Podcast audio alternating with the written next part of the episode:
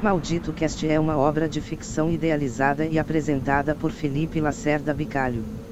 O intuito dessa obra é fazer você sentir medo e não é aconselhada para pessoas sensíveis ou impressionáveis. Ouça. Mas não diga que eu não te avisei. Ora, ora, ora, então você voltou, peregrino. Hum, eu imaginei que você voltaria a essa clareira e se sentaria mais uma vez nessa fogueira para ouvir uma de minhas histórias. Você sabe, é bastante solitário aqui. Às vezes eu me sinto como se vivesse no meio dos mortos. Embora viver não seja a melhor definição para nossa condição atual, não é mesmo? Só o calor dessa fogueira me faz companhia. Venha, venha, chega mais perto. Sirva-se do que eu estou comendo. Gosta de carne? O cheiro pode não ser bom, mas eu garanto que o sabor está inigualável. Hum. A história que contarei hoje não é bem uma história. É algo que muitos dizem ser real, outros acreditam que não passa de lenda. Quem poderá saber? Existe um registro muito popular de fatos bizarros que aconteceram na cidade de Ouro Preto, em Minas Gerais, no começo do século XX, por volta de 1900. O caso todo ocorreu numa pequena igreja que ficava ao lado de um cemitério, e esta era a igreja de Nossa Senhora das Mercês de Cima. Quem presenciou uma dessas missas que nós vamos falar agora foi o zelador e sacristão dessa igreja. Ele chamava-se João Leite e era muito popular e querido em toda a região. João residia na sacristia do templo, cuja conservação lhe era confiada. Era ele que cuidava de tudo. Na dita noite, ele estava deitado em seus aposentos. Eram altas horas quando ouviu um ruído lá na capela.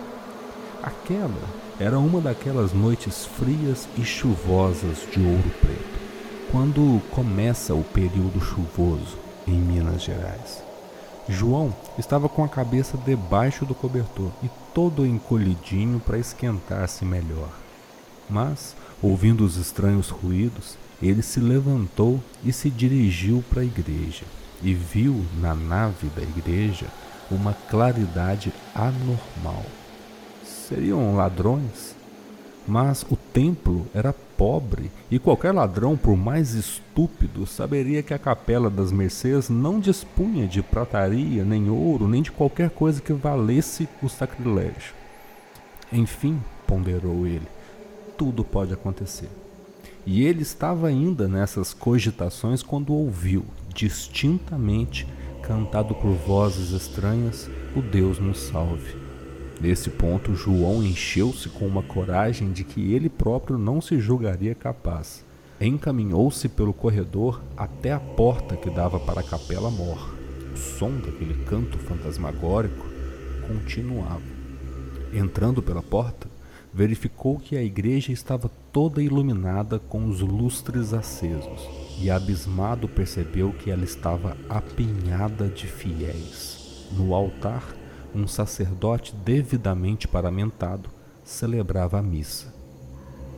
João Leite estranhou a nuca do padre, pelada, lisa e branca.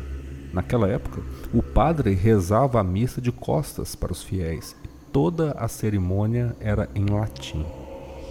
Não se lembrava de calvície tão completa em nenhum padre de ouro preto. Todos eles ele conhecia. Os fiéis estranhos que enchiam a igreja, todos eles vestiam preto. Entre eles, alguns homens de cogula, algumas mulheres de hábito da Irmandade das Mercês, roupas antigas, todos ajoelhados e de cabeça baixa. Quando o celebrante voltou-se para dizer o Dominus vobiscum, frase em latim que significa O Senhor esteja convosco, cuja resposta é et cum spiritu tuo, e com o vosso espírito. O zelador viu que o religioso tinha uma simples caveira no lugar da cabeça. assustou-se ainda mais com aquilo e, reparando melhor nos assistentes, agora de pé, constatou que os mesmos não passavam de esqueletos vestidos. Então correu para a porta ao lado. Essa porta, que dava para o cemitério, de tão inútil, vivia fechada com tranca e tramela, mas agora estava escancarada para a noite chuvosa e batia pela ventania.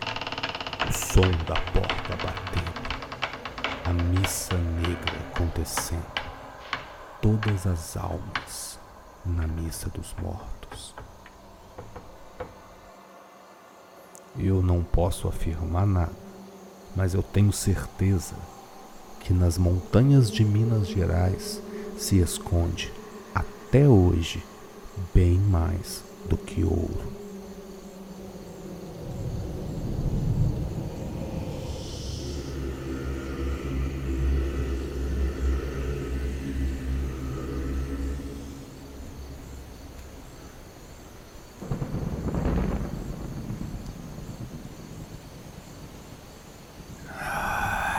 É isso, peregrino. E mesmo as noites mais negras do ano chegam ao fim. E o dia, o dia inexoravelmente nasce. Olha só, já dá para ver os primeiros raios da manhã furar a copa das árvores. E logo você vai conseguir encontrar o caminho para casa. Mas todas as noites eu estou aqui e muitas e muitas almas ainda passarão nessa clareira e se sentarão ao redor dessa fogueira para ouvir as minhas histórias. Porque muitas são as almas que vagam pela floresta e todos os caminhos passam por aqui. Vem aqui sempre que desejar, sempre. Você terá sempre uma história para ouvir da boca do maldito.